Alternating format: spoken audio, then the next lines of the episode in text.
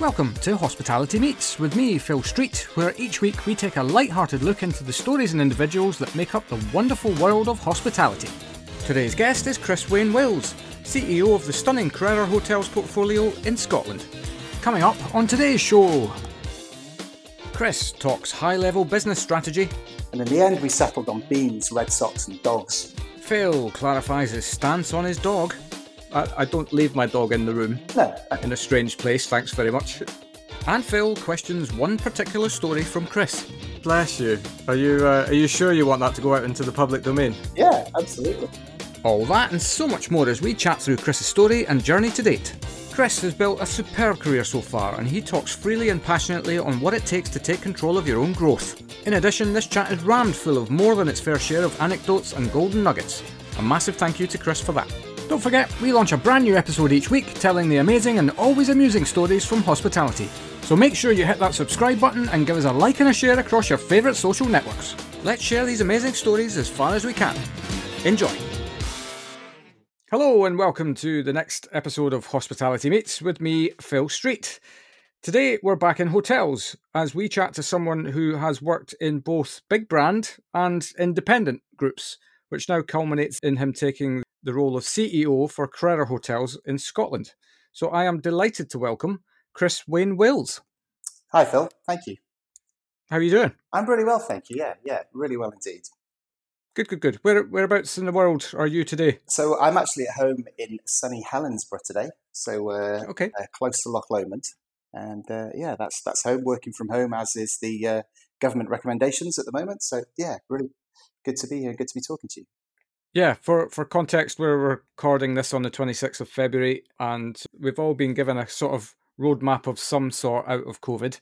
I suppose that uh, remains to be seen what that actually really looks like in reality. But um, but yeah, reasons to hopefully be a little bit more cheerful. Yeah, I hope so. Uh, well, I know certainly from our organisation, we're we're raring to go, keen to get open. When we were open last year, it was pretty successful for us, uh, just in terms of the way we handle things and manage the expectations of our guests, etc. So, as soon as it is considered safe to do so, we'll be um, ready to go on the B of the bang, as it were. Yeah, yeah, The minute the start goes off, we'll be we'll be going for it. yeah, yeah. Well, I think there's an, an awful lot of people who, who are ready Mm. to get cracking and over ready, probably. You spent quite a lot of your career in Scotland by the looks of things, Mm. and yet I'm not detecting much of a, a Scottish twang. No, Where where do you originate from? So I was actually born in Cardiff. So I suppose I'm keeping it. I'm keeping it Celtic one way or another. Um, Yeah. Between, between Wales and Scotland, and it was it was work that led me to Scotland. I'd sort of done my initial qualification, which actually was a was a BTEC back in the day in hospitality, catering, and institutional operations. Which I'm not sure whether that qualified me to work in prisons and things at the time, but I always thought it was an interesting uh, an interesting title. Title, yeah, title yeah. qualification and effectively once i sort of settled into a into a career path i was working for a company which was a company called jarvis hotels back in the 1990s actually quite a you know i suppose when i look back now it's quite an innovative company back in the 90s um, lots of really good things happening and, and working with some great people and um, they offered me the opportunity to move to air and i think when the hr director first told me that i thought she meant ireland actually as an era but um, Ah, right, okay, I'd yeah. literally, literally never been north of the border, but it was the sales manager opportunity for a 118 bedroom hotel. Was that on the station? Uh, no, it was so it was um, it's air in terms of the Cali, Right, okay. just along from the Gaiety Theatre. Ah, right, okay. So it's, it's a Mercure now. So uh, yeah, obviously there's there's quite a few of the hotels I've worked in that have had multiple brands in the length of my career. But um, it was probably you know I suppose it was literally a case of chuck everything you've got in your Ford Escort, get up the M6 and um, cross the border, and then it's still a hell of a long way when you cross the border till you get to to the sunny sea, sunny seaside town of Ayrshire. Or Yeah. so yeah, Do you know, I did um, a stint. Well, I, uh, I went to Glasgow University, but Mhm. um, there was a, a campus of Glasgow Uni down in Ayr, yes, just outside Ayr, and so I spent uh, three years of my life in living in Ayr, ah, and um, it, that was my first experience of the mainland, really, as an adult. Right. Because I, I was born and bred on, well, no, I wasn't born on an island, but I spent the majority of my childhood on an island on the west coast. uh huh. Yeah, Ayr was um, an interesting place. it was it was good. I mean, it, it, it, as I say, I mean, for me, it was about getting probably a, a decent size of hotel.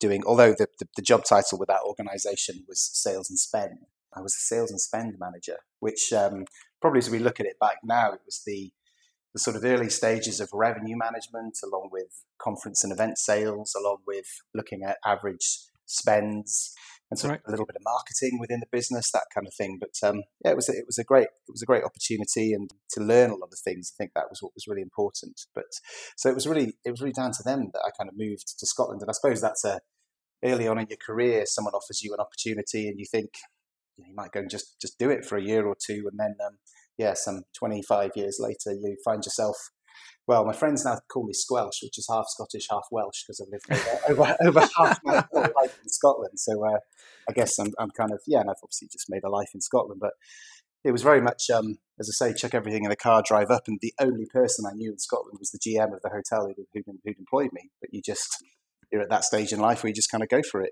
Isn't that that's one of the cool things about the industry, though, isn't it? About the the fact that you, it offers you that opportunity to broaden your horizons. It does, yeah, yeah, massively, and and literally, if I if I go back to that point of walking into that hotel, and, and sadly, it was actually the day I moved up was the day of the Dunblane tragedy. Um, oh, blame me. Context it in terms of history. Uh, you know, it, it, feels that long ago. Although the funny story about the whole thing was that when I first moved up, I actually was living in the hotel. You know, invariably, if you take a job and you've not sourced accommodation yet, you end up living in a hotel. Yeah. So I got checked into a bedroom by this uh, receptionist and um, went up to the bedroom, and there was no bedroom window. Right. Literally, just as in a gaping hole. Not that there wasn't a window; there was no window in the frame. Oh, right, right. and the curtains were blowing in, and um, we had a great view of Arran, which was fantastic.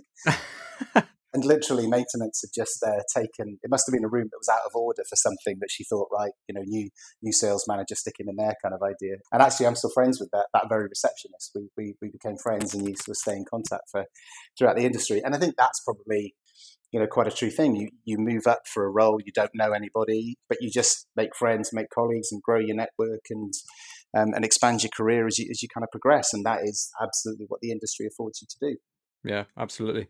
So, um, how long were you there for? Quite actually, not a particularly uh, long period of time. Sort of just just over a year actually. But um, I was quite fortunate at that time. I actually Jarvis Hotels used to do a tremendous awards ceremony and an awards kind of program. So I won their Sales and Spend Manager of the Year award in about 1997, and actually I got shortlisted for a Thistle Award that year as well for Manager of the Year which was really quite good fun. And I really can't remember why. um, but I suppose I was doing something right. Yeah. Uh, I, I, probably used that sort of PR, if you like, of the Thistle Award or, or of sort of, you know, winning the award within Jarvis to apply for the next job. And I went to the Marine at Troon, which was a hotel that was hosting the Open Golf. It was the 100th centenary of the 100th centenary year of the hotel in 1997. And, and yeah. it's one of those career moves. When I look back, you know, I suppose when I look back, I'm not sure I would have given me that job. right. You know, you, you kind of look at things and you think, well, okay, I had a certain amount of experience, but this was very top end, four star, Rosette dining, as I say, you know, hosting the open golf, that type of thing. But um, just kind of went for it, went for it with the interview, and um, was fortunate in in being given that opportunity. And that was that was nice because I think it was a probably a first taste of of a really nice level of quality to work with. Right. And that obviously then you know, it's it's probably driven from the rates that people are paying to the sort of to, to the caliber of colleagues you're working with, obviously the sort of the, the expectations of the guest, and you you sort of learn and develop as you as you progress through those things. Yeah, I think a lot, well, most of the best learning comes from the the moments where you find yourself kind of out out of your depth a little bit. yeah, well, there's no um, I think there's no losing. There's either winning or learning, isn't there? Yeah, yeah. It's, you know, in a, in a, I suppose that's a you know fairly sports orientated analogy, but um, but absolutely, yeah. You've you've any time I you know would have perceived to have failed at something or needed to, to to put some more effort into something, those are absolutely the learnings, not the times where it's really easy. Yeah, it's obviously the times where you've had to really double down your efforts and put a lot more into it to get the kind of results you want to achieve. Yeah, absolutely. I've also just realized that we were in that same area at exactly the same time because I, I was in uh, uni sort of 96, 97 time. It would have been 98, I think, when I left. And I remember doing a tourism study on the Open being at Royal Troon. mm-hmm. for that year. And so, yeah, small world, but uh, we never knew each other. But there well, we are. Our, our, paths may have crossed because I think it's a it, it's an interesting um, story about how you, when you're earlier in your career, you do different things. So I, um, when I first moved to Scotland, and I, I can remember the, the, salary I moved to Scotland for, and it wasn't a great deal. So to kind of um, make make up things and stuff, I actually used to DJ at the weekends, and I used to DJ. Okay. used to DJ in a place in Ayr called the Club de Mar. No way. and you see, oh my god, you see the number of people who you now meet in industry when you're kind of, you know, in your forties or whatever, and you'll say to them, "Yeah, I used to DJ in the Club de Mar," and I've met I met a lady recently, quite high profile in a tourism organisation. She kind of looked at me and she was like, oh, "The Club de Mar," and it was a real kind of, um, yeah, no. So I used to DJ in the Club de Mar to uh, to get a bit more money. So that was our um, our favourite Thursday night haunt yeah, and uh, and the odd weekend we, yeah. we used to go, but it was obviously cheaper on Thursday nights because yeah. that was student night. Student night on Thursdays, yeah. So I, I would be the guy that was, um, you know, would have been playing playing whatever. well, actually, I can completely context it in terms of time. In that there was a one of these things that when you're, you know, sort of DJing and, and talking to people, and there was a young lady that I was quite keen to, to talk to, shall I say, who said to me, if I could get a copy of the Spice Girls, if you want to be my lover, and play it, she'd give me her phone number and it became right. my, my, absolute kind of mission to get a white label copy, not yet released, of the Spice Girls single, which yeah. I think also kind of uh, time frames that whole time as well. But uh, yeah, no, playing a lot of indie tunes on a on a Thursday night, and then yeah, yeah, yeah. God, Sunday is, night. Well, this is Sunday night was more focused on uh, on on more mature people, so we used to get a bit more into the seventies and eighties on a Sunday night. But yeah, it was great fun. This is uh, now turning into a trip down my memory lane, not not not yours.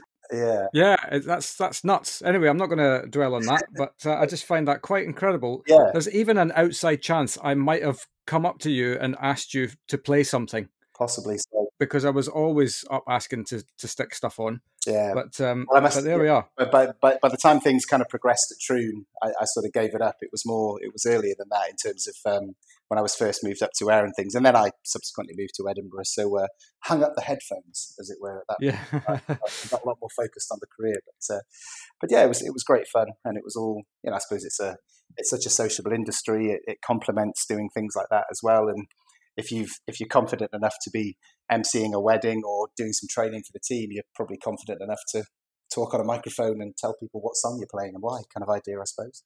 Yeah, mm. yeah, absolutely. So Troon, yes. yes I yes. mean it's it's also quite a, a, a, a, a, certainly within Scotland and probably even wider uh, across the UK. It's a very well known hotel.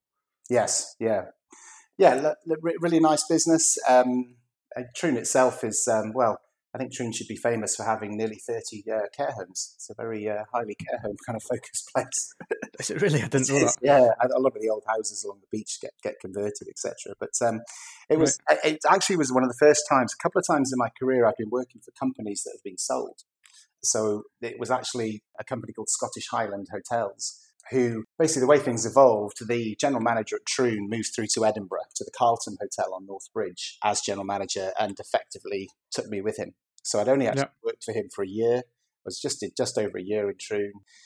And again, you know, someone says to you, you know, do you want to come through to Edinburgh? It's a nigh on 200 bedroom hotel, right in the centre of the city, you know, capital city, nightclub in the basement, big banqueting operation, etc. And you're sort of heading through there to be deputy at I think I was kind of, you know, 23, something like that. So you think, yes, yeah, right. great opportunity. And you, you sort of um, completely go for it. So it was, uh, and it was at that time when I was working there that Scottish Highland Hotels got purchased by Paramount Hotels. Oh, God, yeah. Um, yep. And so, so the Carlton, well, the Carlton Highland, as it was when it was part of Scottish Highland, became became the Carlton and went through a massive refurbishment. So probably that was then my first involvement and experience of, of kind of um, significant investment and, and really kind of repositioning work, really seeing how Paramount's model was very much they bought underinvested assets that possibly needed some different local management and invested in them and changed the direction and sort of repositioned the business and, and added value. And then eventually things would be flipped and they'd move on. But that was my first kind of um, career time working for them. Right.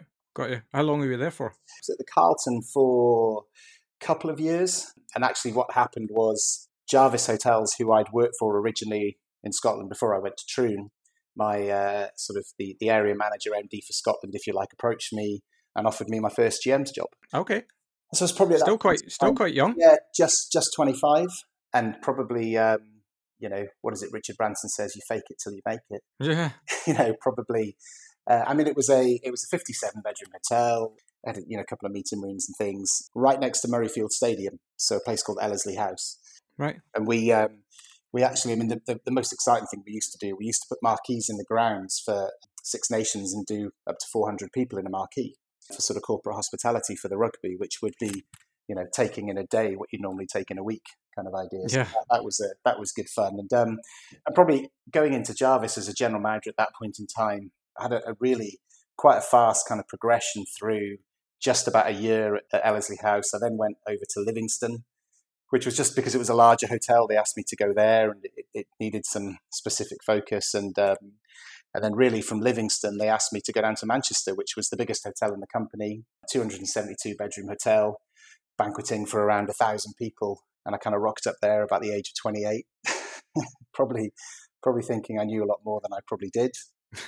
And, uh, and and sort of got got stuck into that business, which was a real, you know, that's quite a significant size of business and turnover and team complexity of events and multiple bars, restaurants, a pub on the you know pub built into the hotel, that type of thing on mm. the street. So really a, a really different learning.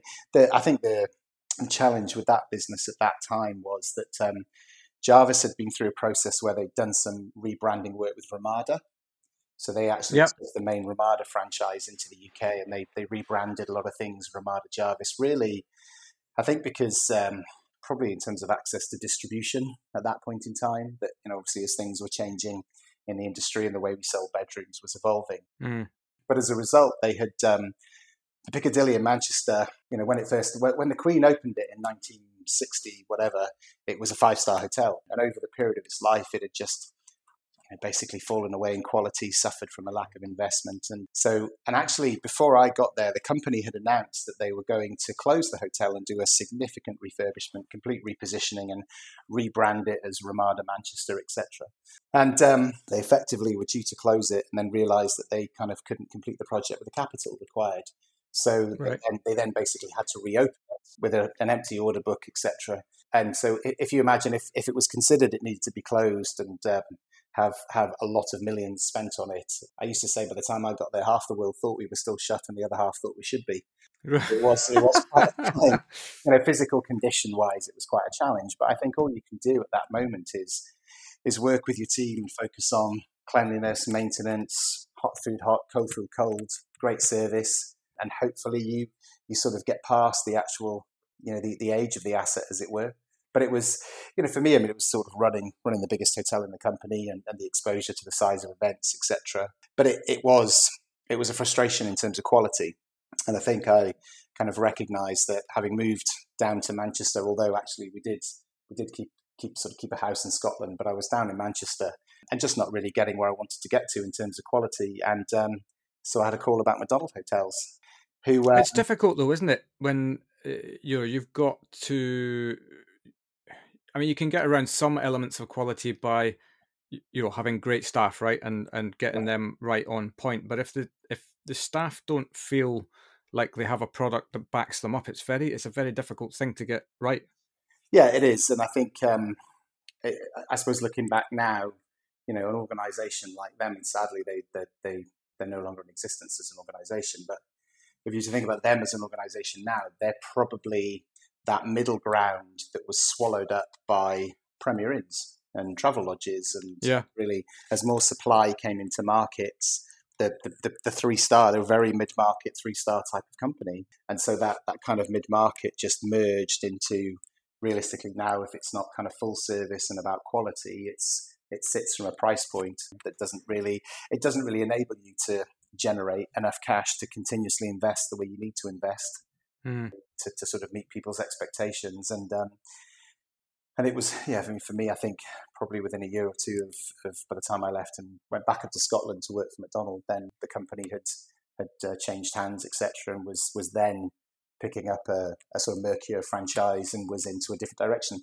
And actually, though, I think getting different owners, getting the weight of the Mercure brand behind it, gave it the opportunity to spend some money. They did spend a lot of money on it, and it's a it's a great hotel. You know, go back to Manchester now and visit, and it's um it really is a great, well located hotel and right in the middle of the city, big banqueting, and you know, it's a, it's a really, but it's it's about capital. It's about continuously investing to meet people's expectations.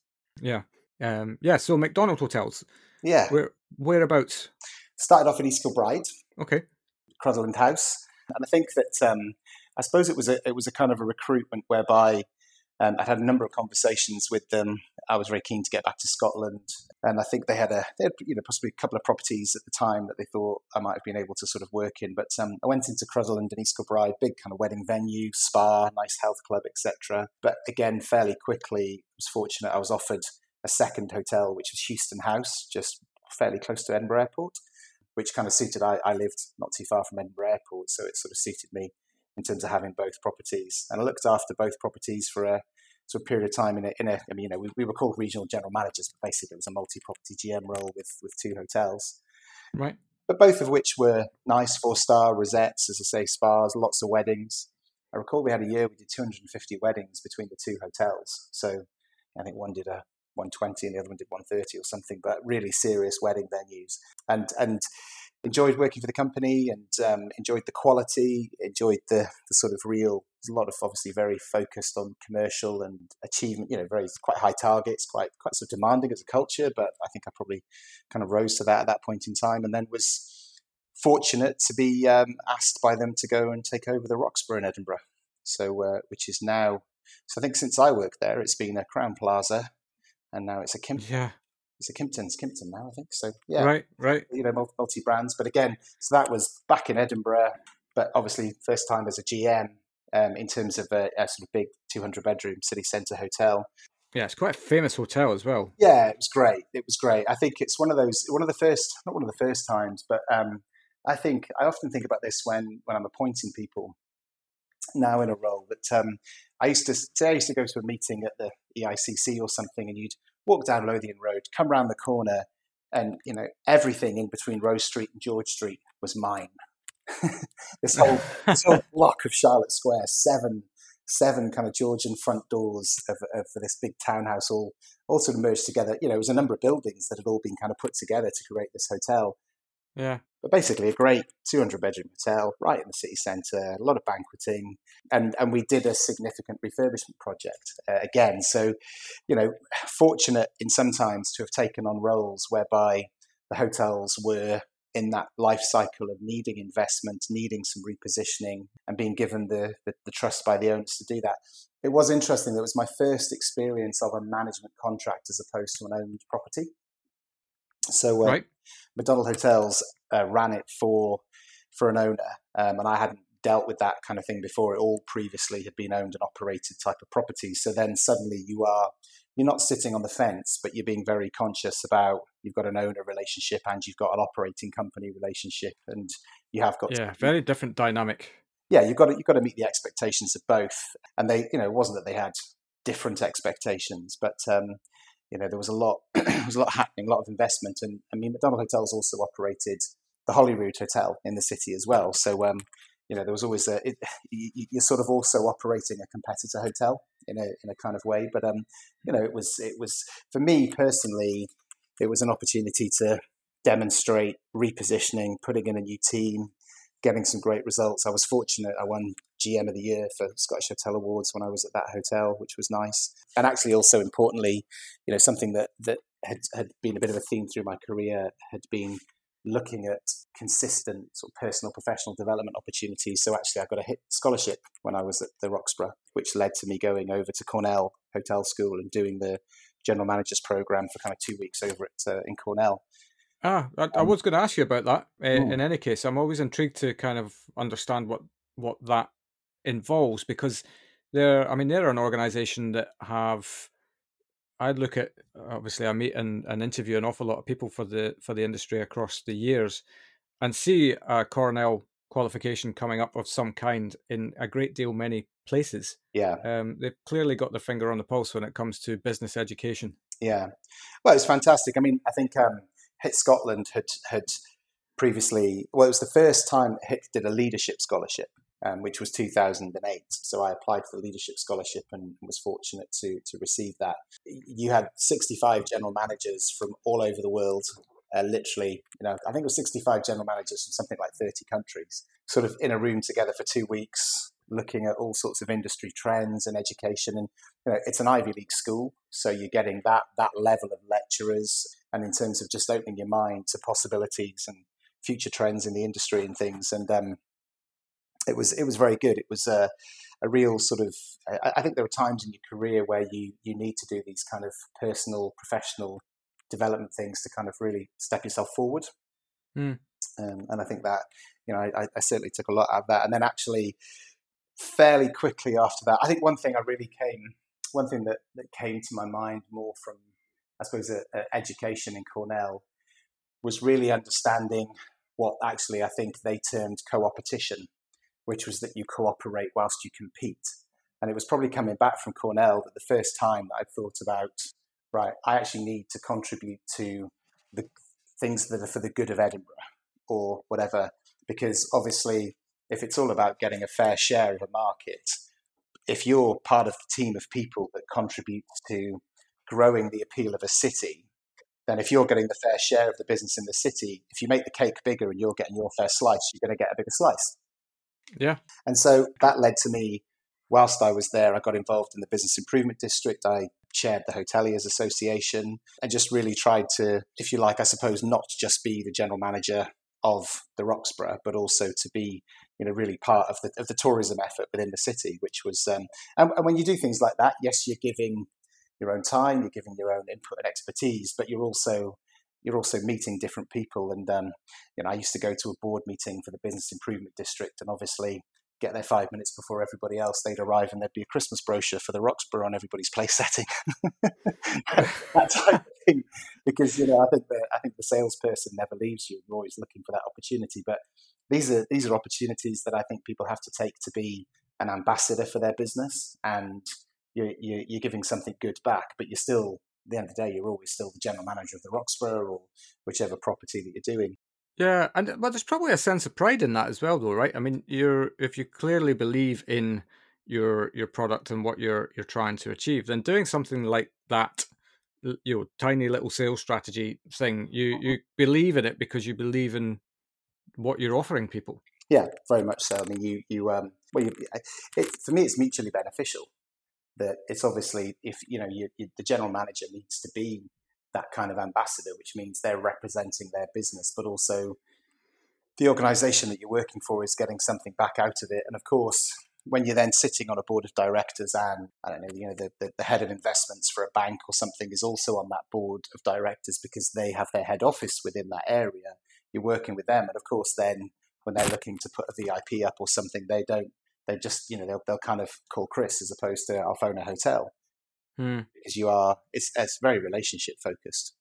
That's yeah. the, the, the the sort of key thing, and um and probably really the the the work I did there led to then the, the CEO of that time of Macdonald Hotels, a great guy called David Guile, kind of oh, asked. Oh, God, yeah. Uh, David asking me to um, had, asked me if I would want to become one of the sort of regional directors for the company. So um, that was, if you like, what happened next. And I think it's quite an interesting anecdote actually because I've been asked to go to one of the regional directors' meetings because the the Scottish MD, if you like, couldn't attend for some reason, and it was it was all of all things, it was all to do with a bread trolley, which was right.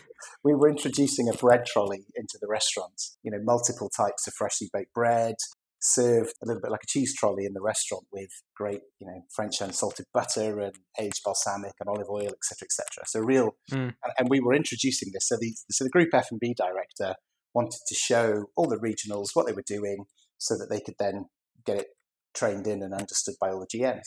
And so the MD for Scotland couldn't make it. So I got a call basically to say, can you go to the meeting in his place and and represent, you know, represent, find out what's going on with this bread trolley. kind of come back and um, tell your colleagues what's happening. And I, I remember kind of thinking, right, this is this is an opportunity because I probably at that point in time, I think you go through your career thinking, I want bigger, better hotels. I either wanted a bigger business or a better business. I wanted more quality or, or more turnover, or I think there are these kind of glass ceilings that you break. So your, right. your first general manager's job is a glass ceiling because you, you're in that leadership position, and then right, I've now got a hotel with more than 10 million turnover, or I've got a 100 bedroom hotel or a 200 bedroom hotel. You know, you sort of those things that I think you would know this more than me, Phil. In terms of recruitment, you probably look at okay, yeah, can handle 10 million of turnover, is four star or is five star, or has done a certain size of business, etc. But anyway, I, I, I was probably at a point where I thought to myself, I quite liked the idea of some multi-property work. I'd done some coaching development, induction for new general managers, that type of thing. So I went to this meeting, but I, I very consciously thought about the fact that I was going to that meeting, and I thought about the people who I knew would be in the room, even down to to some extent, you know, what would they be wearing and what would they be how would they be thinking how would they conduct themselves. And so it was a very it was a very starched shirt and a very shiny pair of shoes that went down to the meeting shall we say. Um, actually i kind of contributed a bit to the meeting and i remember i was you know, got a taxi back to the airport. But the David the asked me to stay in and talk a little bit about some other things with with that team. And within a few months, he called me and we had a meeting. And he said he wanted me to do a regional role. And basically, what he said to me was, "You came to that meeting and you just looked like you fitted in to the team."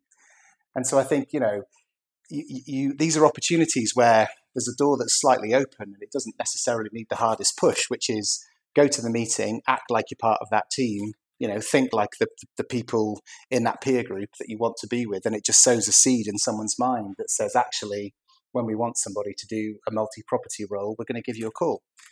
And that's how it happened. Yeah so that's what happened well effectively. there we are right? I mean that's um that's genius in its simplicity in the sense that um you know effectively what you're talking about is just presenting the right image to the right people at the right time. And yes yeah. there's I mean, that's it. There's nothing more to it than that, right? and, and I suppose, I suppose that's the thing that you know. I, I, do various bits of coaching now and speak to students and different people and try to obviously give back what you can to the industry. And, and you know, someone will say to me, "Well, you know, but if I want to be a general manager, what I have to do?" And I, you know, so when you work in a hotel, it's like, well, then just watch, watch and learn what your general manager does just look at how they talk to people, how they interact, how they conduct themselves, how they spend their days, what they sort of focus on, and and it's almost sort of learning. And, and if you start to think like they think and and position yourself in that way, then I think those opportunities come to you. Yeah, absolutely. A lot of things can often get overthought, but it is often the, uh, the, the simplest things that make the most logical sense. Yeah, no, definitely so, definitely so. And then you know, really then for me at that point, it became getting into multi-property work. So I actually um, crossed the city and was then based in the in the Holyrood because the owner of the Roxburghe at that point in time was kind of of the view that well, you're either our general manager or you're not. As in, you can't be off looking after a number of other Macdonald hotels and still be the general manager of the Roxburghe. So, so I kind right. of spaced myself out of the Holyrood, and and we um, put somebody else in to run the Roxburghe who, who did a great job. And then, yeah, that was my first experience then of, of trying to do multiple things at once. And actually, my, my first kind of region was was a lot of the northwest of England. So I was back down back down the M6 again quite a lot, based in Edinburgh, but looking after Wigan, Bolton, Preston, Chester, etc. And it was it was a steep learning curve because it's very much it's one thing when you go to a business every day and you're working with one head chef or one housekeeper and one director of sales, and all of a sudden you've got multiple people, and you it, it is a it's it's a real case of of reinventing yourself, looking at your skills, how you spend your time, how you focus, and um, there's this I think there's always a steep learning curve for someone to go from. It's it's like when you see a great restaurateur who opens a second restaurant, and there's a difficulty that either the new restaurant's brilliant and the old one goes back a bit, or the new one isn't brilliant because they're so reliant on the on the existing business, etc. So it was a it was a definite learning curve around the, the types of skills that you need to be able to leave, and I suppose prioritization is the big thing because you can't you've you've spent at that point i've been a gm for 10 years so you spend 10 years focusing on kind of one business at a time or maybe i'd done two that were smaller businesses but that, that's kind of what occupies your mind and then all of a sudden you've got say nine hotels you can't you can't be the gm of nine hotels and you can't yeah. be nine places at once and you can only so frequently so how do you develop systems that drive performance evaluate quality think about people, etc., on a on a basis where you might only visit once or twice a month. That was the big kind of learning curve for um, for all of that time, really.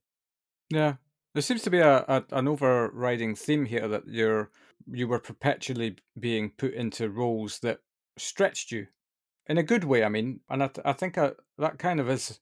Suppose that's one of the fundamentals of growing as well, right? Yeah, and I think I was. I, you're absolutely right. I think one of the big talents in leadership, especially when you're managing people, is is spotting when they need a stretch. And if you have an opportunity, even if you are perhaps over promoting them, but but if you're over promoting them a little bit, you might create a void above them that they can grow into to be able to do it. And I think also, if I think back to appraisals at that point in time, I was probably I was probably the kind of person that said, I remember actually sitting very clearly and having an appraisal, and you know, if you like, in your appraisal, the boss tells you the things that you're good at, and I and there's no sense of arrogance here, Phil, at all. But I was almost saying, I, I, I think I'm quite good at sales or whatever. Okay, I get that. Don't tell me that. Tell me what I need to do to be able to be that person. Yeah. And it was, uh, you know, I suppose, you know, to me, the only person you're destined to become is the person you decide you want to be. So therefore, very good. If I was deciding I wanted to be a regional managing director or I wanted to be chief executive of, of Aviemore or whatever was the next role, I wanted a bigger and better role. And it was almost saying, don't praise me. I don't really need the pat on the back for the things that you think I do well. And it's nice to be told, thank you. But tell me what my gaps are. Tell me mm. what my blind spots are. You know, you're looking over your shoulder when you're driving the car or whatever. I need to know what my blind spots are, the things I don't see in myself. I need you to tell me, really, Chris, you know, there's a great book, isn't there, about like what's got you here won't get you there. So you have a certain set of skills that get you to a point in your career. They get you so far, but they're not going to get you where else you want to go. And at this point in time, you know, I think, well, by the, by the time I went to Aviemore, you know, I was probably late 30s at this point in time and saying, well, I wanted to run a big hotel, tick. I wanted to do some multi property kind of work. I wanted to develop other general managers, etc. You, you, you sort of become what else can I do? What else do I want to do? And that's why I think then, you know, in terms of saying, yes, people present you with those opportunities, but you also, I suppose, have to tell them that's what you want. And, yeah. and that's not, and that's really not in an arrogant kind of sense. But I think people, I do some mentoring work now for the Institute of Hospitality. And I'm often saying to people, it's not about the next job you take, it's about the job that that leads to. So it's a bit like playing chess. I don't know how to play chess but I understand from watching The Queen's Gambit on Netflix. it's, about, it's about, you know, you make one move because that move can lead to other moves. And I think, you know, early on in your career, you're making decisions that I was, I was saying to someone recently that at the early stage of your career, I think it needs to look a little bit like an American freeway, you know, four or five or six lanes and the one lane could be sales and operations or HR or whatever. And you kind of want to move in lots of lanes because I think some, sometimes think people take themselves down very narrow lanes very early, so they yeah. make themselves. You know, that's that's all I'm going to do is this particular specialism, and that's great because you want to perhaps be an expert at something. But in terms of general management, there's a clue in the title, which is general management. You, you generally mm. have to understand enough about everything to be able to to to work and motivate and hopefully inspire people within those those different kind of parts of the business. So um, I really yeah. think it's about it's also about stating your ambitions as much as anything. And and I you know for me it's a question I like asking people when I interview them, but I also like asking people if I've been interviewed. So when I was having discussions with the owner about taking over Crerar Hotels, I would ask him the question of if we were talking after a year and you say, Chris, you've done a great job, what does that look like? Paint that picture. Very good. Yeah. Tell me, just tell me in your mind, and actually, you know, if I'm interviewing, say, a you know a general manager now, and I say to them, if in a year's time, if I say to you, Phil, you've done a great job for me, what do you think that looks like?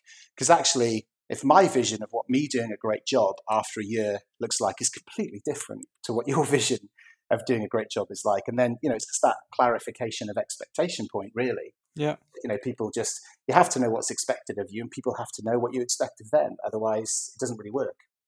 Yeah, Absolutely. I suppose a lot of that as well with the individual is, uh, as you kind of quite rightly pointed out, is about setting the objective.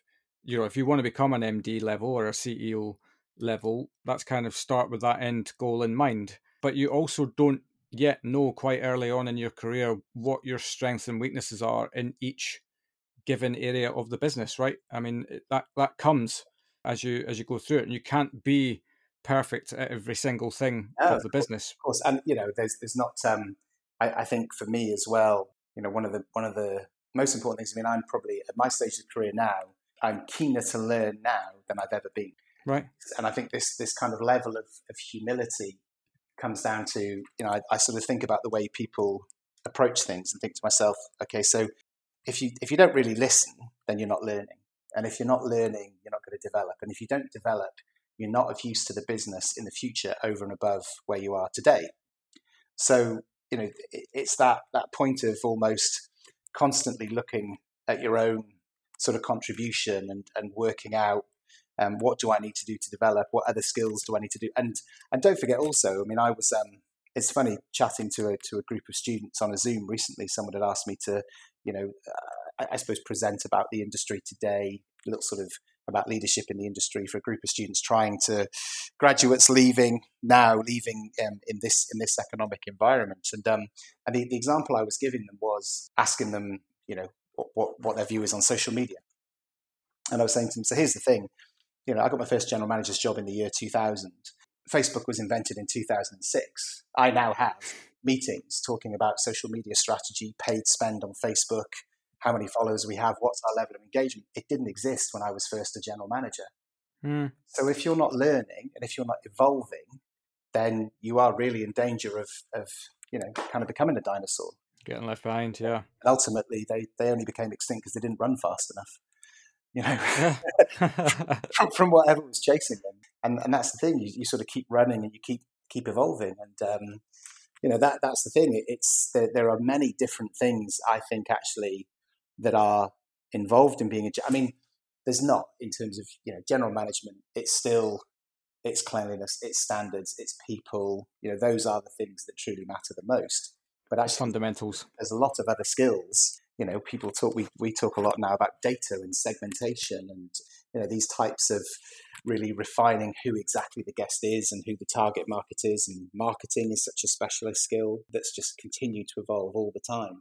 So that that's I think you know really where, and and I suppose for me it's always been a case of I'd really rather regret what I've done than what I haven't done, as in to really take an opportunity and um, you know it's it's it's just I suppose it's also about people because obviously we're now dealing with different generations as things progress. If you you know there's a certain age bracket that might have been a receptionist when I first started in the industry. If that same person is in that same age bracket now, but now they're a millennial, versus a you know Gen Xer or whatever else they might have been. And people have different levels of expectations. Mm. Um, I think we, as in terms of you know to to improve the appeal of the industry, etc. I if I think about progressing through my career when when I wasn't DJing in the late nineties, as it were, yeah, you, you you progressed because you were always the person that did a six day week, or you picked up the shift if someone was sick, or you did a you, you, you did a double shift, and um, and you know was that was that actually back then the definition of success versus perhaps it, you know people from a lifestyle choice or whatever else, but it was it was you know I think it's I think absolutely hard work. Hard work is so important because you are it's a cliche, but you are only going to get out of it what you're prepared to put into it. Yeah. But obviously, you know, you you you definitely progress through things. That the more you put into it, it, you, you just will get different results, I suppose, really. It's about effort, really, isn't it? Yeah, absolutely. And and you're placing that level of expectation on yourself is a positive thing. But I think it, uh, the the good thing now that I I think that we didn't have when you know back in the day when when we were starting out in our career was this kind of this talk of really look after yourself because it's um you know that's equally important as yeah. as grafting hard. Yeah, no, massively so. And I think yeah, wellness now versus, I mean, you know, often, often a, a, you know, back then, a double duty manager shift with a quick meal grabbed, you know, um, hoping that your bleep wouldn't go off. yeah, God, yeah, the pagers. You bleep, you know, hoping your bleep wouldn't go off, or because somebody wanted you to open the cellar or something, and you and you had the big bunch of keys like the sheriff for the hotel. That was always yeah. Um, are you are you like me? I I absolutely because uh, I used to work in operations uh, many moons ago, and I was for a long time worked in food and beverage, mm-hmm. and always ate like on the go, literally, you know, in and out, two three minutes, wolfed down, and I still eat that way to this day. That's something that stuck with me, even though I could take an awful lot more time if I wanted to. Yeah, there's. A, I actually have quite a funny story about doing a doing a tasting with a client for an event. Actually, it was at um, back at Ellersly House in Edinburgh where we were planning the rugby events, and we were doing a specific. We used to theme the menu, so if it was Ireland against Scotland, it would be a themed menu. And we were in the middle of a conversation. There was myself, my deputy, perhaps the sales manager, a couple of people, and the chef brought out this sticky toffee pudding.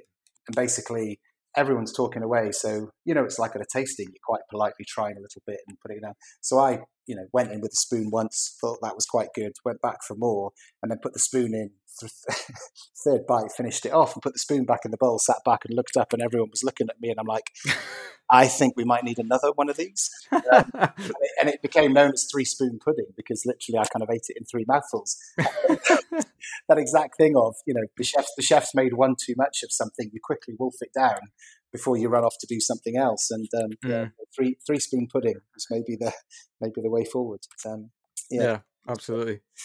So, so you're uh, at this point you're you're in a regional role. Mm. What happened next? I um, had a again. You, you have a call and was asked by Donald Macdonald, the chairman, and had a chat about going up to Aviemore. So Aviemore was just a really fascinating kind of business. The company had um, bought it uh, or uh, been involved in developing it, and um, so at that point in time, it was four hotels which had 470 bedrooms. It had luxury woodland lodges, we had timeshare, but also we had a department store, we had a cinema, massive leisure facilities. Suddenly, your swimming pool's got a wave machine and a slide. Right, and, and proper resort then. Yeah, oh yeah, absolutely. Yeah, the the the ring road that runs around the resort is like a mile long. Uh, you know, a, a, staff a staff hotel with 120 bedrooms that 180 people live in, kind of idea. Right, you know, and it's fascinating because the resort the resort could sleep 1,200 people, but the populace sorry, the population on the census of Aviemore is about 2,000 people. So the influence of the resort within the village of Aviemore was massive. And it was going through a process where we were going to spend, again, significant investment repositioning, a number of the hotels improving from three star up to four star. And it was kind of like being the mayor of a small town, if I'm honest, because you, right. literally had all these individual businesses. I, I think we had something like 10 or 11 different profit and loss accounts that we ran because we had multiple restaurants, different branded restaurants, but also things like the department store, which had a you know, a couple of million pounds a year of turnover, and you were suddenly talking about buying hunter wellies and Barbour jackets and that type of country wear, mm. how to improve that, and um, sitting with your operations director talking about which films to play in the cinema, that type of thing. Right. Which was which was great fun. It was a, it was a great sort of repositioning project, and um, we had some great results. There was a real need to move from some markets into different markets. And I think I felt when I was asked to do it that um, there's no Center Parcs in Scotland. Yet, if you live in the central belt of Scotland, you drive a couple of hours down to Penrith to the nearest Center Parcs. But actually, I felt there was an opportunity to drive a couple of hours up the A9 and sort of make Aviemore a bit like a Center Parcs.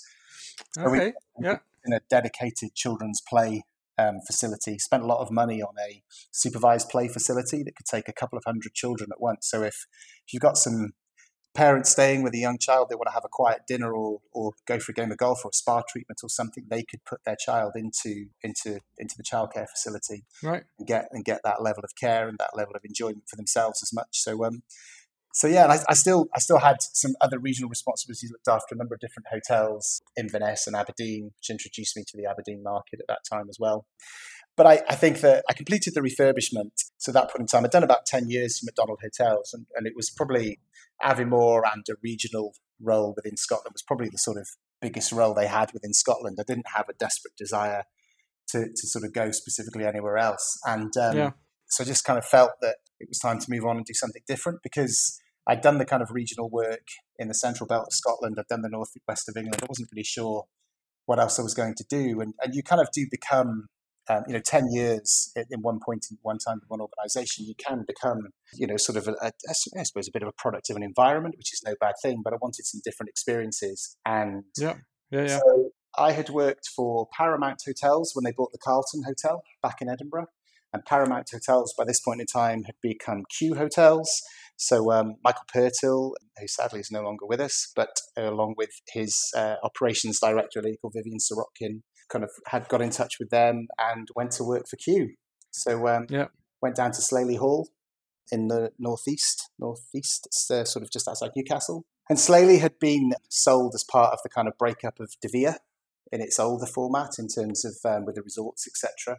Um, mm. So there was again there was investment work and things to be done there. But I also was fortunate in the time working for them that um, they offered me the Midland in Manchester. So I went to the Midland in Manchester as well, and but also looked after the great hotel up in Scotland called the Westerwood at Cumbernauld, etc. So did some regional work and things for them, and really, really, it was really enjoying working for them. But um, could probably see that their their kind of business model at that point in time, working with venture capital partners, and I think you sometimes look at these well these types of organizations who think we'll be involved for literally three years and a day and on you know day one of year four we're going to sell it and yeah. they were refinancing and it was fairly obvious that refinancing was going to involve sale and they were kind of going through that process and i got approached by an agent in relation to working for working for marriott and so although i was was in manchester and you know i loved working at the midland for me it was from having worked in manchester the first time to then sort of go back and it's i suppose it's almost the it's, it's like the Balmoral of Edinburgh, but in Manchester. It really is the, the sort of iconic hotel within the city and you know, hosted the Conservative Party conference and just such a well known hotel. Mm. But it was it was quite a hard decision to leave. But actually, when you kind of get a call and it's look, you know, come and have a chat, and obviously it's Marriott and it's you know world's biggest hotel company. They're restructuring their business. They're creating these clusters.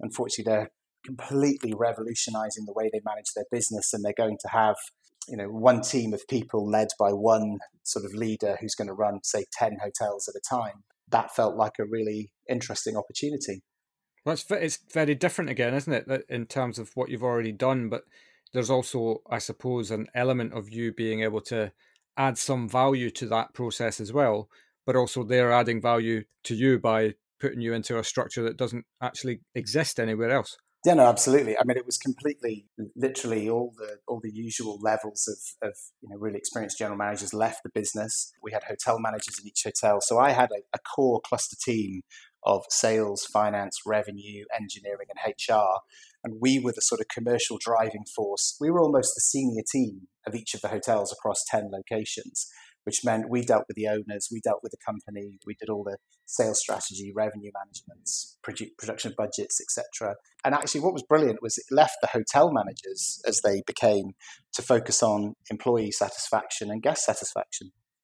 And if you think as a GM, you know, someone saying to you, you, you know, keep your hotel clean, well maintained, look after your guests, look after your team, just keep everybody happy, and let let the sort of cluster team deal with owners and deal with investment and those sorts of things. So um, hmm. that was the, that was the model really, which was which was great. I, I really um, I you know enjoyed it. Had a brilliant cluster team that I worked with and a great team of hotel managers. We we opened a hotel in Aberdeen.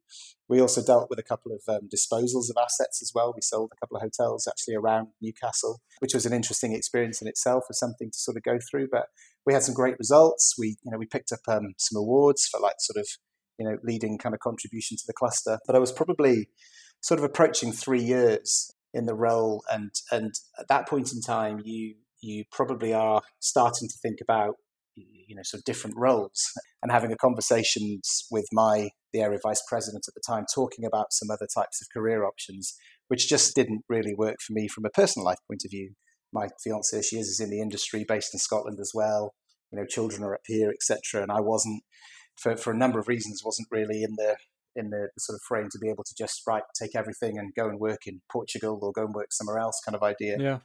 And so I again you, you sort of have a call from somebody. Um, and interestingly, usually usually is the way, isn't it? It is, yes, absolutely. We won't we won't use the rather vulgar term of headhunter, but uh, you you, yeah. you have the you know you get a call from somebody. So interestingly, Paddy Crerar, who's chairman of Crerar Hotels, Paddy and I were on a learning journey together to Disney University, funded by Scottish Enterprise back in 2002.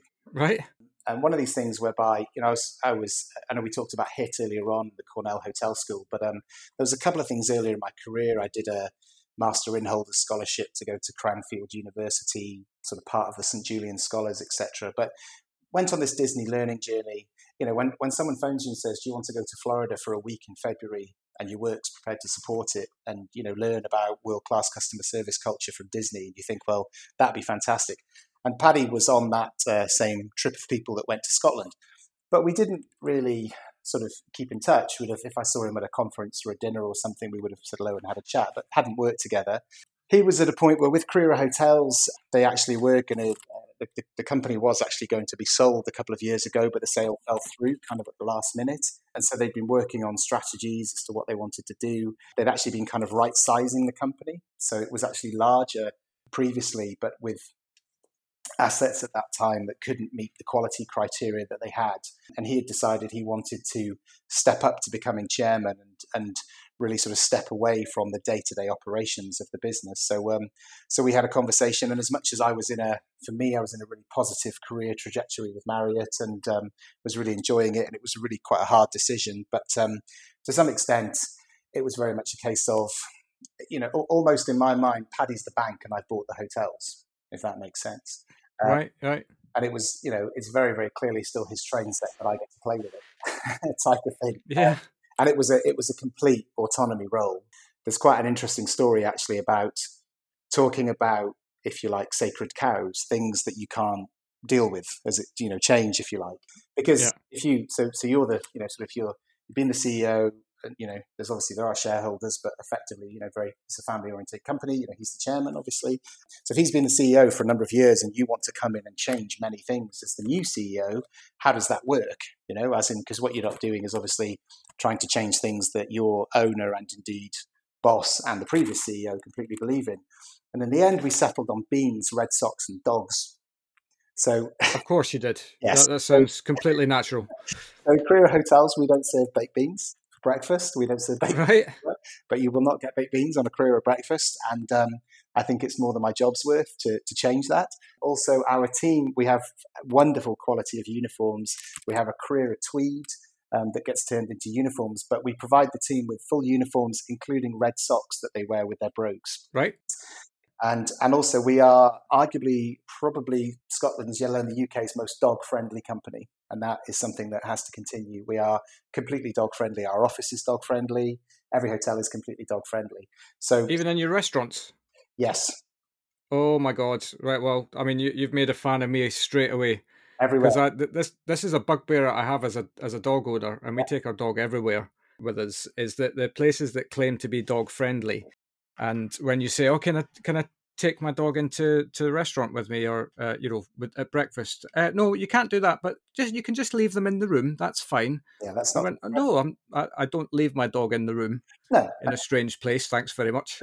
In the, in the same vein it's like saying to someone would you well could you just leave your child in the room while you go for breakfast? Yeah what's the difference? You know, really. No, we yeah. we, um, we absolutely you know we would be sympathetic to people who perhaps don't like dogs or you know well behaved dogs. Obviously, you know, keep it on a lead. But if, if your dogs yeah. sit at your feet at your table whilst you're having breakfast, then then that's completely completely acceptable to us. So yeah, so the, the, the, three the three non-negotiables, if you like, became uh, became beans, red socks, and dogs. Brilliant. The rest of it kind of became fair game. And what was you know totally fascinating was my official start date was uh, the 1st of April 2020. As you can imagine, by that point in time, we were kind of technically about eight days after Boris Johnson announced the first lockdown.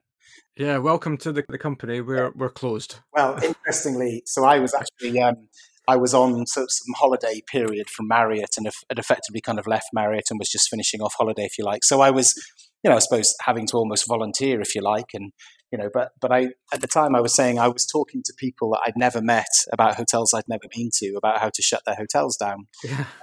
literally, my my first day where I envisaged, you know, back to my nice suit and what shoes I was going to wear when I went to head office as the CEO. I was kind of sat there in my jeans and my hoodie, looking at my laptop, thinking, "I'm in charge." yeah. Um, and and it was, but everybody is going to be looking to you. well, yes. However, one of the things that we one of the things that actually the chairman, if you like, introduced me to as a mindset in the beginning is never waste a crisis. Right. And so we took the opportunity really to it, it probably probably the crisis and the way things were and being shut and how we dealt with that and everything, it probably short circuited things so that he and I and and our uh, fellow directors established a level of trust and understanding and confidence that might have taken us a couple of years to get to, because it was literally you know, okay, Chris, what are you going to do? Okay, I'm going to find some hand sanitizer and some screens and some masks, and you know, literally, and, and that was that was probably the you fall out of an organization like Marriott in terms of the protocols and the procedures and the support, and suddenly every decision about how you're going to reopen the hotels and how you're going to deal with guest communication and teams and building confidence and, and, and what your strategies are going to be for pricing and everything. Suddenly, kind of every decision is yours. Mm but it's but it's been amazing. It's been absolutely loving it, thriving in what I'm doing. We we are. Uh, our goal is to become you know, Scotland's leading quality focused independent hotel company. Prior to the crisis, we were a debt free, independently owned, you know, not dealing with asset managers, not dealing with multiple owners, etc. Mm. Obviously, you know, COVID has, has, has been a setback for us, but actually it really has enabled us to, I really think, accelerate some of our thinking, some of our ideas, because the new normal is only the new normal based on what you're prepared to, to, to what you obviously you have to do things from a health and safety point of view but really the new normal what does that look like from our point of view? We've we've we, we invested so much money in the company previously so part of the right sizing and asset disposal was to spend significant sums and drive the hotels to a top end four star quality with a rosette kind of basis yeah but the most important thing for the company is actually about authenticity so we're a very authentic, really. I mean, our um, Spirit of Nahelba, Spirit of Scotland, and Gaelic, we bring the spirit of Scotland to life through our hospitality. That's our main goal.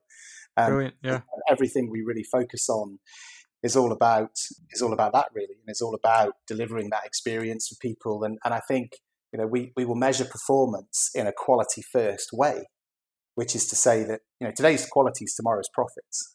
So, you know, it's not necessarily about profits for today. It's about building quality, building reputation, building upon guest expectations so that we, we sort of, you know, drive the performance of the company really forward. And there's, there's a couple of really interesting things. One is that um, Paddy is actually a very keen farmer and he farms all of the the venison that we have on the menus, and um, we've we're, we're, into sheep wow. now, so we've got lamb this year. So actually, on our on our website and on our YouTube channel, there's a, a, a film that we made last year, which is called Field to Fork, and it's it's all about where it comes from, and it so it shows how we work with Inverlussa and mussels on Mull, and the cheese on Mull in terms of the um, Mull cheddar, which is obviously famous. But primarily, you know, Paddy Paddy is a farmer who farms produce for us that, uh, that ends up on the menu. So completely, that's amazing, completely authentic. And the thing that yeah. I, is is really fantastic about the company is that the company also has the Crerar Trust.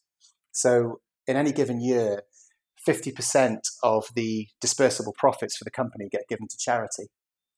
So even in November last year, in the middle of the pandemic, if you like, at that point, two hundred thousand pounds was gifted to charities that are within a within a sort of certain radius proximity of the hotels, which that two hundred thousand had taken. I think in the last ten years now, eight million pounds has been given to effectively Scottish-based charities from the profits of Crerar Hotels. That's brilliant, and that's also, I think, uh, I mean, that's what people.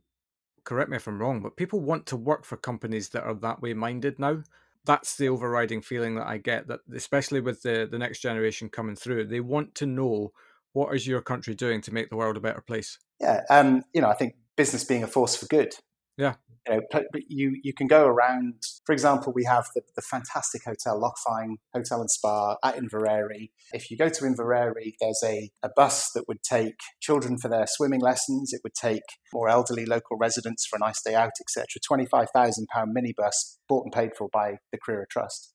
Right. Um, Brilliant. Over on the Isle of Mull, there's a, a pensioners' lunch at Christmas for a you know sort of pensioners club, and it's completely paid for by by by the Crerar Trust. And that, if you like, spirit of generosity. One of the biggest things we did in lockdown was we did a um, we we sort of have a whole campaign for Scottish Hospitality for Heroes. And which led us to open up nominations for employees of the NHS for which we had uh, about 4,000 nominations. And we basically chose 382 people because we gave away the whole company in the third weekend of August last year, two nights, dinner, bed, and breakfast. Turned the whole company over to the NHS and gave the whole thing away to them for free for the weekend. Wow.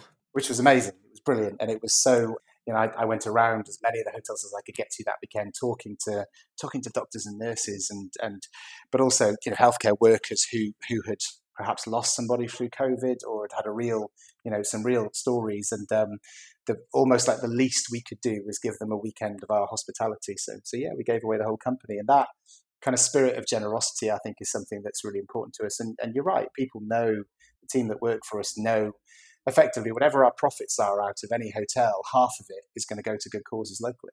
That's brilliant. That really is. I uh, I salute you for for that. I think that's a, that's just a really lovely thing. It's the it's Paddy Crerar and the and the, and the shareholders. Uh, I'm obviously I'm the one that's got to make a profit that can be shared. yeah, yeah, yeah. No pressure.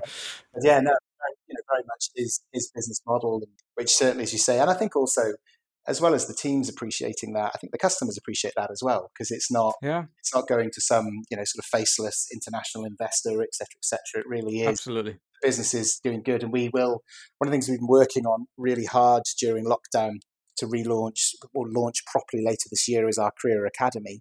So we really are. We're talking to a number of universities and schools and colleges and organisations in, in line with the sort of work that I'm in a I'm a trustee of HIT Scotland and also involved in the Institute of Hospitality and things. So looking at this, you know, sort of real consistent personal professional development type mindset and how we can really through the career academy a be a real employer of choice in all of our organizations but in any of our locations if anybody wants a career you know to really treat hospitality like a profession my goal is that we would absolutely be their first choice and we will have mm.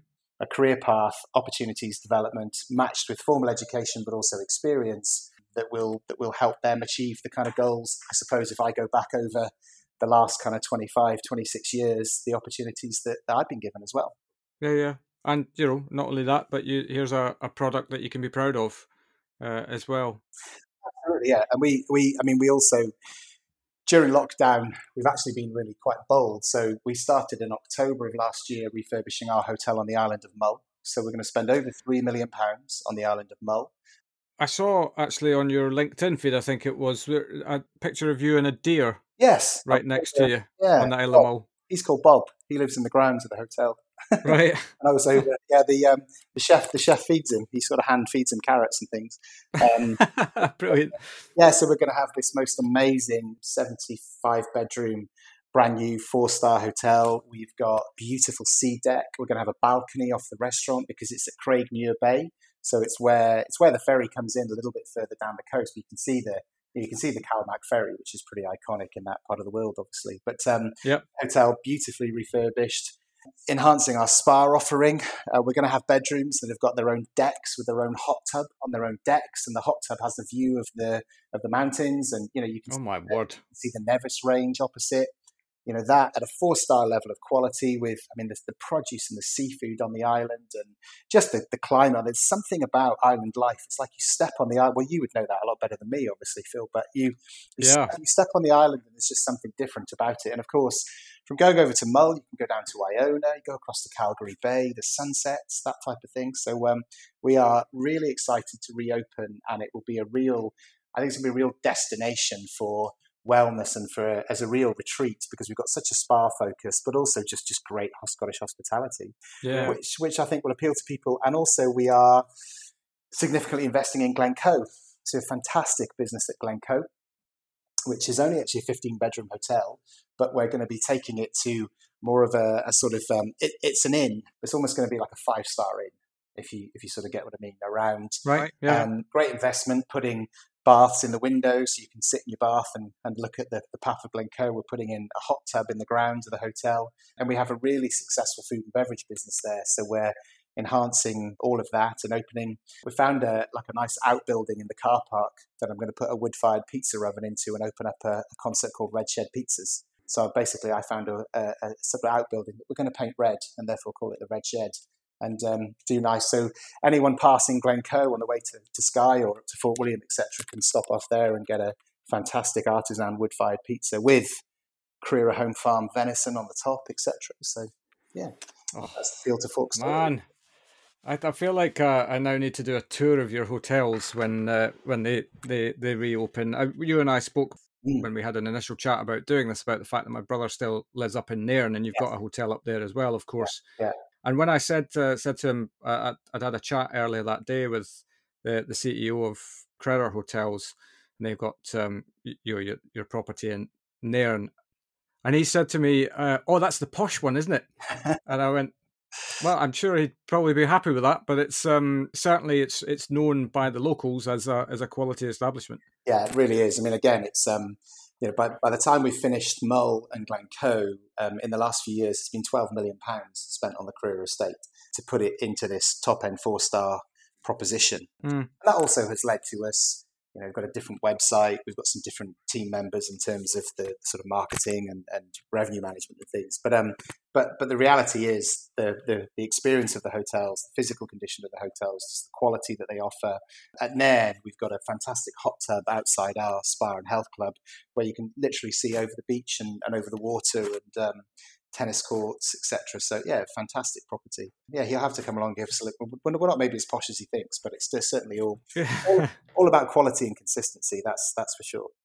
Yeah, yeah, yeah, absolutely. That's brilliant. Well, I mean, it sounds like you've you've got your work cut out for you, but it's also really interesting and exciting.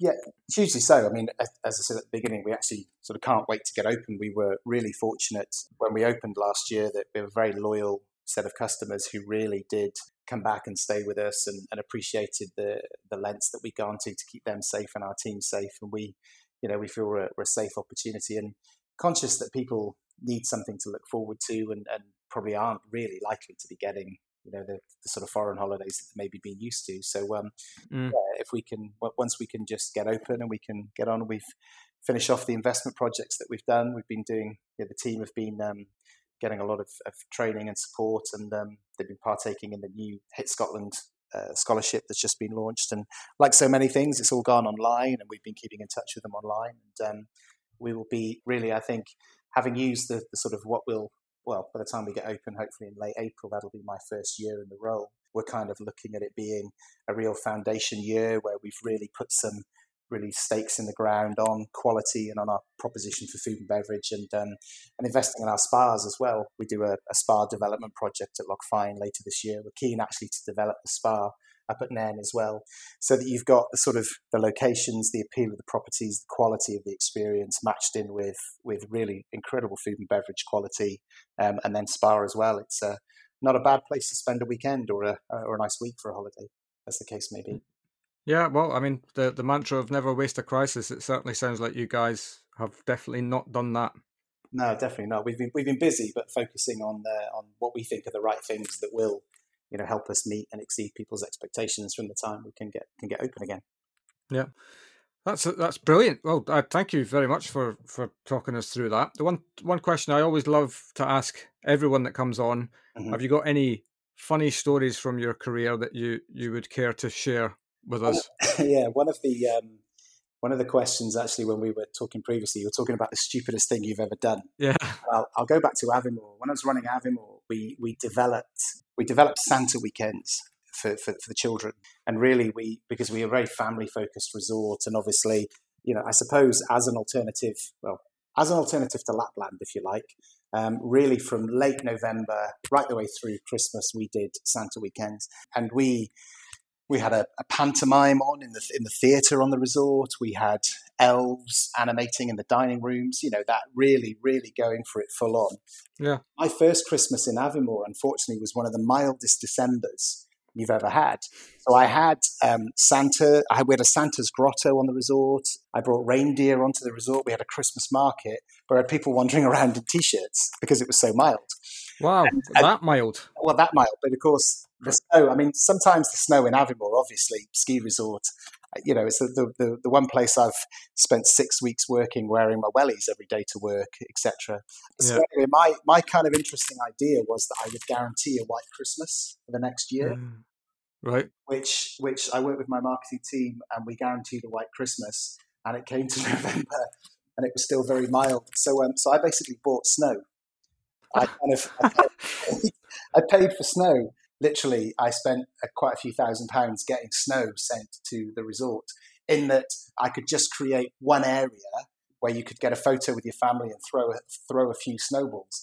And so we we late at night, the night before, before all the children and every all the families, and we would have thousands of families coming through in December and thousands of children to see Santa who had been guaranteed by the resort CEO white Christmas.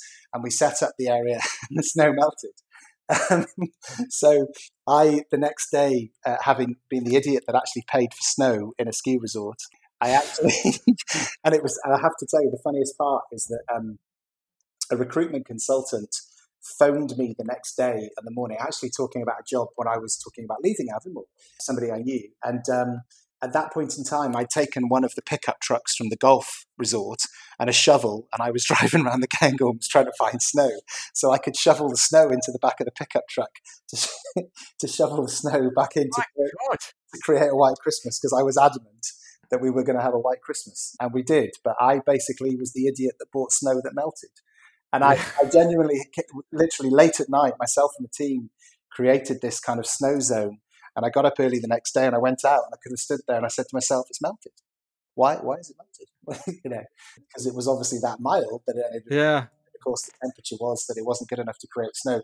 So I literally had to drive up to the ski resort, fill a fill a pickup truck with snow, and take it back to the resort. Bless you. Are you uh, are you sure you want that to go out into the public domain? yeah, absolutely, absolutely. Yeah. Because I had made a commitment to my guests, and I was determined to fulfil it. You see, there you go. Yeah. Yeah, yeah. No, I, I have to say, I, I take my hat off to you with that, that bloody mindedness to get this done. I've made the promise. We're going to do it. Well, you kind of, you definitely do need that streak in you, right? And you're, um, when you're trying to to fulfill promises of experiences to guests. Yes, yeah, absolutely. And, and uh, but again, it goes back to that point about I certainly learned that perhaps perhaps guaranteeing snow to somebody was maybe not the best decision you could take when running a resort. But uh, yeah, certainly certainly good fun at the time. Very good. Yeah. So, and what would you say to to someone who was contemplating a career in hospitality? Um, I think you have to just go for it, give it your all. It's absolutely the most uh, wonderful industry. You know, I'm I'm someone who, in leaving school, if you like, didn't have many qualifications, didn't really understand too much of what I wanted to do, and I've progressed through through my career as a combination of you know, practical experience, but also learning because I've been you know focused on my own personal professional development throughout that time. So you know, you go from 16 year old kid not really sure what I was going to do, actually hopefully next year, if I get enough of the work done, I'll complete a master's in business psychology, which I've been working on.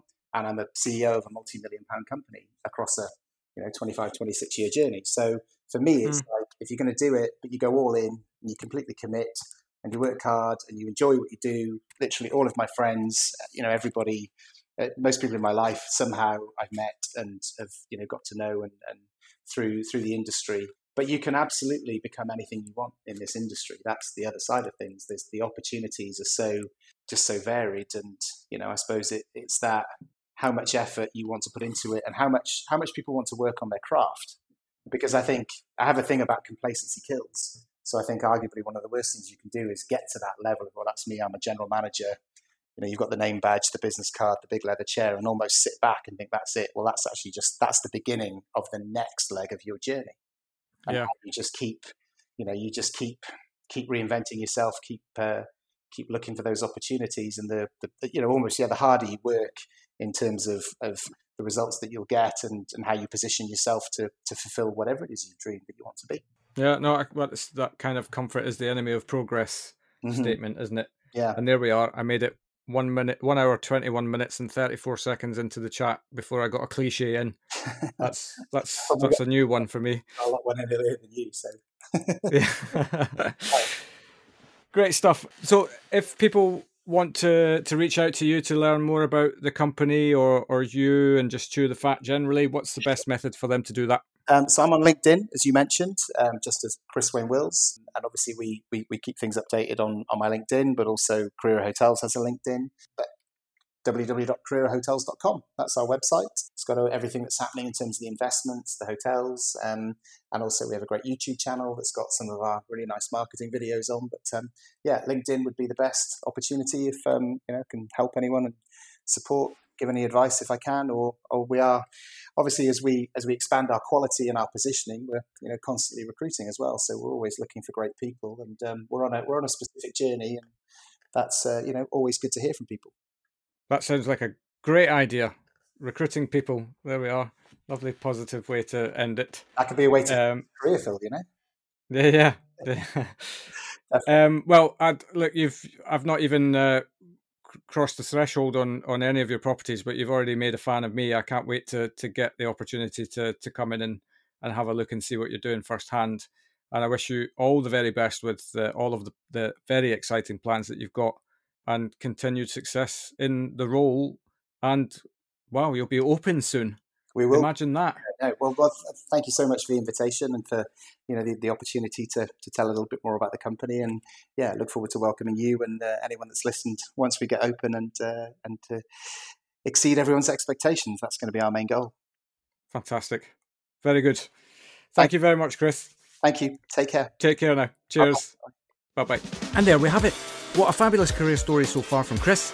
He's definitely made a fan out of me both for who he is and for what he stands for. Check out the Crerar portfolio for your next trip to Scotland, especially if you've got a dog. Don't forget, we'll be back at 8pm next Wednesday with more stories from hospitality. But until then, thanks for listening, and we'll see you next week.